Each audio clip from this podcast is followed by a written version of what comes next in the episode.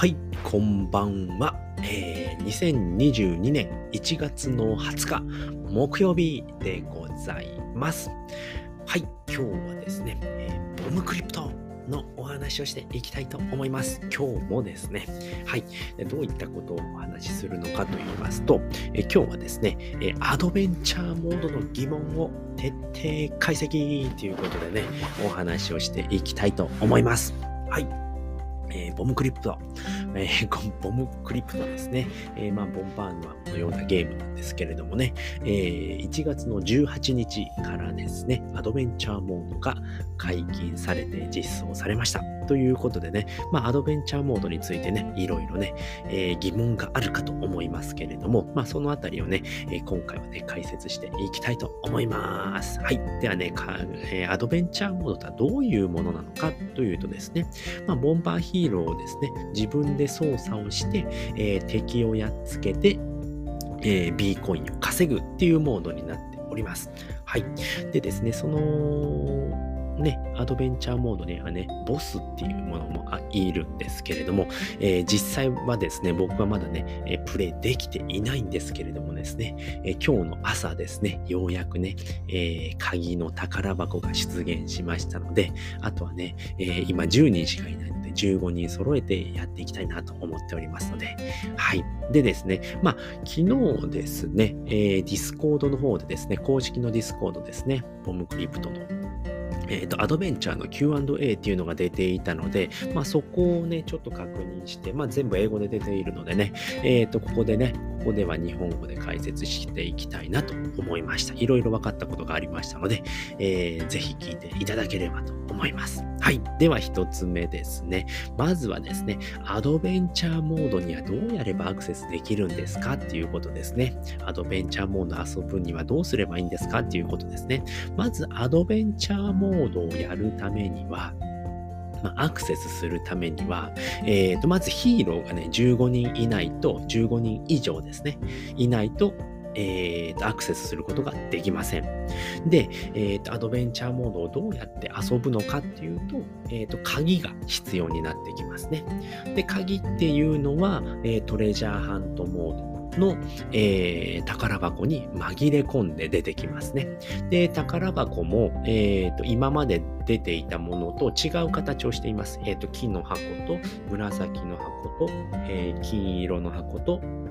青の箱ですね。あとは檻だったんですけれども、もう一個ですね、えー宝箱が、えー鍵の宝箱というものが増えました。で、赤い宝箱に金の縁がついているものですね。それが鍵の宝箱になりますので、それをぶっ壊して、えー鍵を手に入れて、で、えボンバーヒーローを15人集めれば、えアクセスすることができるようになります。はい。では、二つ目ですね。二つ目はですね、えーもしね、ボンバーヒーロー、ヒーローですね。ヒーローが15人いない場合に、鍵って獲得したり保持することってできるんですかっていうね、えー疑問があありました。で、そこに関してはですね、えーもしね、15人いない場合でも鍵は、獲得して保持することはできますよっていうことですね。僕がいい例ですよね。僕は10人しかいないんですけれども、今日の朝、えー宝箱が、えー出てきました。で、まだね、ちょっとぶっ壊せてないんですけれども、えーと、それをね、え保持することもできますよっていうことで、えー15人揃うまでは鍵を保持することができますっていうことですね。で、15人いない場合でも、えーと、トレジャーハントモードでマップに、え鍵の宝箱は出現しますっていうことですね。うん。で、じゃあその宝箱ってどれぐらいのレアリティがあるんですかっていうことですね。で、この宝箱、鍵の宝箱が、えー出てきたことによって、えーと、牢獄檻ですね。檻の、えーと出現確率は高くなったようですね。うん。今までは300分の1だったのかな？でもね、ちょっとね、何分の1になったのかっていうのはわかんないんですけれども、宝箱、えーと、牢獄檻の、えー宝箱の出現率も高くなったみたいですね。うん。ちょっと調整が入ったみたいです。で、じゃあ、えーと、鍵の宝箱の HP はどれぐらいあるんですかっていうことなんですけれども、今まではね、えーと、木の箱と紫、金色、青、えー、っと、折りですね。折りのゲージの順で、えー、と HP が高くなっていっていたんですけれども、えー、と鍵の宝箱はですね、ダイヤモンドなので、えー、と青、青の宝箱と,、えー、と折りの宝箱の間ですね。間の HP になっているようです。で、それがね、どれぐらいだったかな。えー、っとですね、宝箱の HP ってどっかにね、出ていたんですけれども、確かね、青い宝箱が1300で、えー、っと、檻の宝、えー、っと、檻が確か2000ぐらいだったと思うので、まあ、その間なので1500とかね、1300から、えー、っと、1000、2000の間になっているかと思いますので、かなり硬いですね。うん。青より硬いので、かなり硬い、えー、宝箱になっていて、僕も、えー、今最終的に1個残っているんですけれども、なかなか壊せません。なので、かなり硬いです。はい。では、3つ目ですかね。えー、っと、まあ、アドベンチャーモードに参加するにはどうすればいいんですかっていうのがね、一番初めにあったんですがまあ、とにかく鍵を1個、えー、手に入れるっていうことですね。で、鍵1個につき、え、ステージが1個遊ぶことができます。で、そのステージをクリアすると、報酬で B コインが手に入るっていうことですね。で、その、うんと、ステージで、もし負けてしまった場合、やられてしまった場合っていうのは、それでも鍵は1個、えー、と、なくなります。で、クリアできた場合でも1個なくなりまして、で、次のステージに行けるのかって言ったら、それはいけません。1ステージにつき1つ鍵が必要になってきますということですね。えー、と、次はですね、まあ、えー、と、操作方法ですね。アドベンチャーモードの操作方法はどういう風なんですかっていうことで、えー、っと、キーボードで操作するようですね。で、キーボードだと WASD っていうものが、えー、っとありますよね、キーボード。それで W が上、えー、A が左、え S が下、え D が右っていう風になってます。で、矢印キーでも使うことはできます。移動することはできますね。その、えっ、と、WASD が、え、矢印キーで移動ができます。で、スペースで、え、爆弾を置くことができるようです。で、これね、慣れていないとめちゃくちゃ難しいと思いますので、僕もね、全然ね、その、操作をしたことないので、多分めちゃくちゃ、えーと、テンパると思います。で、えーと、ステージは時間制限がないので、めちゃくちゃゆっくりやっても大丈夫ですっていうことだったので、まあ、そのあたりはね、焦らず慣れていけばいいのかなって思いますね。うん。で、なんかね、その、えーと、スイッチのコントローラーが Bluetooth でつながるみたいなんですけれども、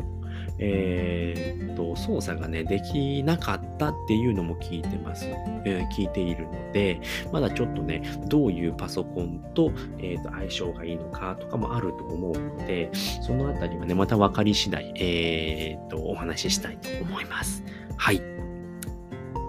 で、えー、と、次の質問ですね。まあ、こちらの、えー、と、まあ、アドベンチャーモードでヒーローのね、推奨レアリティってあるんですか？っていうことなんですけれども、まあ、えー、と、高いレアリティの方が、えー、やりやすいっていうことですね。で、スキルがあるんですけれども、スキルなので、えーえー、優遇されるスキル。まあ、このスキルがあるとすごい楽ですよっていうのが壁のすり抜けですね。ブロックのすり抜けだったり、えー、と、爆風の貫通ですね。貫通するスキルがあるとすごくやりやすいみたいですね。でも一つ気をつけないといけないのは、爆風の貫通スキルっていうのは、えーと、自分も死んでしまうっていうね、あのリスクもありますので、そのあたりがね、諸刃の剣となってしまうっていうこともありますので、えっ、ー、と、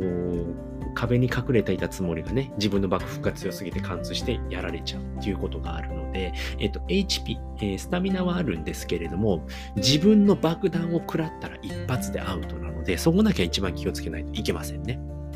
で、スタミナが多いキャラクターであれば、敵に触ったぐらいでは1回では死なないみたいですね。うん。なので、そのあたりを気をつけてやっていく。なので、一番自分の火が、ね、爆弾が、えー、一番強い敵になってくるので、その子だけはね、気をつけていくっていうのが、えー、大事ですね。で、あとは爆弾のすり抜けですね。この3つあたりがね、すごく優遇されるスキルっていうのを聞きましたね。で、爆弾すり抜けはなぜいいのかっていうと、まあ、爆弾に挟まれた時に、え抜け出して避けれるっていうことですね。それがあったとないと、まあ、えっ、ー、と、ミスしてね、置いてしまって、え壁と挟まれる時があるんですよね。なので、爆弾すり抜けかブロックすり抜けを持っていると、すごくね、えー、攻略しやすいのかなと思います。はい。えー、っと、次はですね、まあ、さっき言ったやつな、この辺はいいですね。で、えー、と、アドベンチャーモードで、えー、使ったキャラクターについては、えー、トレジャーハントモードでも使えるんですかっていう質問があるかと思いますけれども、それに関してはですね、えーと、トレジャーハントモードと,、えーと、アドベンチャーモードは全く別で考えられます。うんで、トレジャーハントモードでスタミナがゼロになったから、アドベンチャーモードで使えないっていうことはないんですね。トレジャーハントモードで使ったから、えー、トレジャ、えー、と、アドベンチャーモードで使うと、そのキャラはクールタイムで24時間、えー、ロックされるんですね。だからといって、トレジャーハントモードで使えないのかって言ったら、それは関係ないんですよね。ただ、アドベンチャーモードで24時間ロックされますよっていうだけなので、そのあたりはね、間違えないようにしましょうということですね。なので、えー、アドベンチャーモードと、えー、トレジャーハントモードは別で考えることができるので、えー、特に問題がありませんっていうことですね。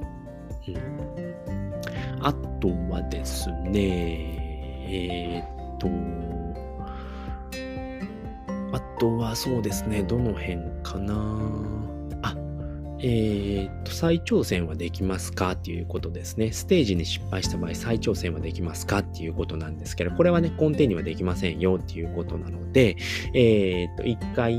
ステージでやられてしまうと、鍵は一つなくなります。ね。で、それで継続っていうのもできなくなりますね。その時点で、えっ、と、アドベンチャーモード終了となりますね。また鍵を集めて、えー、も鍵を集めてきて、えー、やり直しましょうっていうことですね。うん。なので、そのあたりは気をつけましょうということですね。えーと、アドベンチャーモードでは、えー、スタミナが満タンでないとプレイできないのですかっていう質問ですけれども、えー、特にね、関係なしですね。アドベンチャーモードをプレイするのにスタミナは必要ありませんっていうことなので、えーと、トレジャーハントモードでね、ゼロになったキャラクターでも、えー、アドベンチャーモードでプレイすることは OK できますよということですね。全く別で考えても OK ですよということですね。うん。あとは、そうです、そのあたりですかね。あとは報酬ですね。えー、と、報酬、うーとアドベンチャーモードをクリアして場合の報酬はどこへ行くのですか？財布ですか？それとも、え報酬箱ですか？っていうことで、えっ、ー、と、財布っていうのはメタマスクのことですね。メタマスクに行くのか、それとも報酬チェストに行くのかっていうことですね。このこれに関しては報酬チェストですね。今までのクライムの箱の中ですね。そちらに行きますので、え、ー、と、トレジャーハントモードで、えー、獲得した、えっ、ー、と、報酬と一緒で、そ、そちらのね、あの、右上にある宝箱のところに入っていきますっていうことですね。うん、ざっとこんなものですね。うん。